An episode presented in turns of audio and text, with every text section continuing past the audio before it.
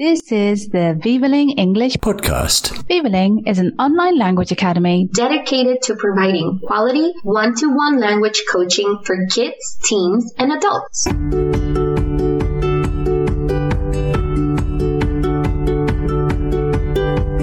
Welcome to the Vivaling English podcast. English prepositions. Why are they so difficult? As a listener to this podcast, you have a very special offer for Vivaling. If you use the coupon VL Podcast 69, you will get a 50% discount. Yes, 50% on our Discovery Pack. Check it out now. Go to www.vivaling.com. Offer valid until the 2nd of December 2023. Learning a language has many challenges being able to remember those difficult words, being able to understand grammar structures, getting your tongue around the strange sound of that new word. But it can be frustrating when we still have doubts about some of the smallest and simplest words in the language prepositions. You may feel a bit silly if you are unsure whether to say depend on or of. Uh, the correct preposition, by the way, is on. Or whether to say in or at April. The correct word is in. But don't worry, you are in good company. Most students agree that prepositions are the last thing you really master when learning a language. So, why is this? Prepositions can be used in different ways. They can refer to time, movement, or place. And in general, these types of prepositions cause fewer problems because the meaning is easier to visualize. A cat, for example, sitting under the table.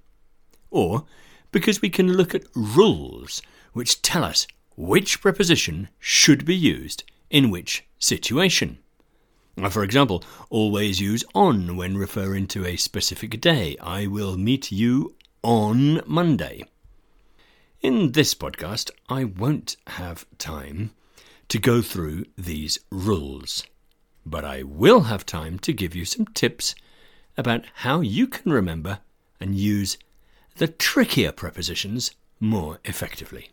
The biggest problem for most students is what I refer to as dependent prepositions. Take the example of to depend on something. Is there any logical reason why we use on here? No. It has just become the word we associate with this verb. Why do we say that you are good at learning languages and not good in. It is a dependent preposition, which in itself means nothing, but it depends on the preceding, or sometimes the following word. In this case, the adjective good. Many students continue to make mistakes with these words because they clearly know and understand the words depend and good, but learn them as individual words and not part of a longer expression. They use the individual word and translate the rest of the phrase from their own language. What you need to do is to learn the complete longer expression, to depend on something, or to be good at something. In that way, you fix the expression in your head and it will come to mind more quickly when you need it. In order to make this podcast a successful one for you, let's look at some key prepositional phrases that you can memorize and use again. The two we have mentioned uh, depend on and to be good at, plus three new phrases. They are on the whole, out of curiosity, and at the drop of a hat. Now let's choose a random topic, and imagine I need to talk about it for one minute. The topic is Should parents allow children under 10 to use a smartphone?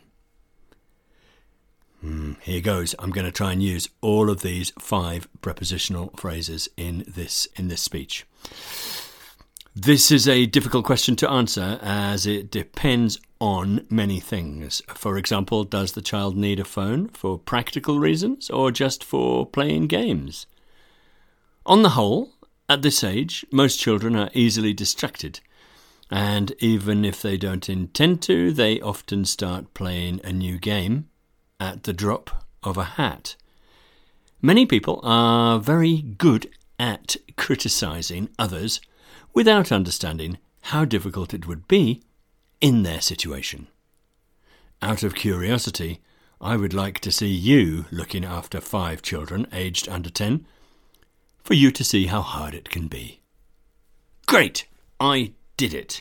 Now, you take the same prepositional phrases or dependent prepositions, or make a new list of five, choose a random subject, such as mine, and try to fit all of the prepositional phrases into a one minute speech. The exercise will do you good.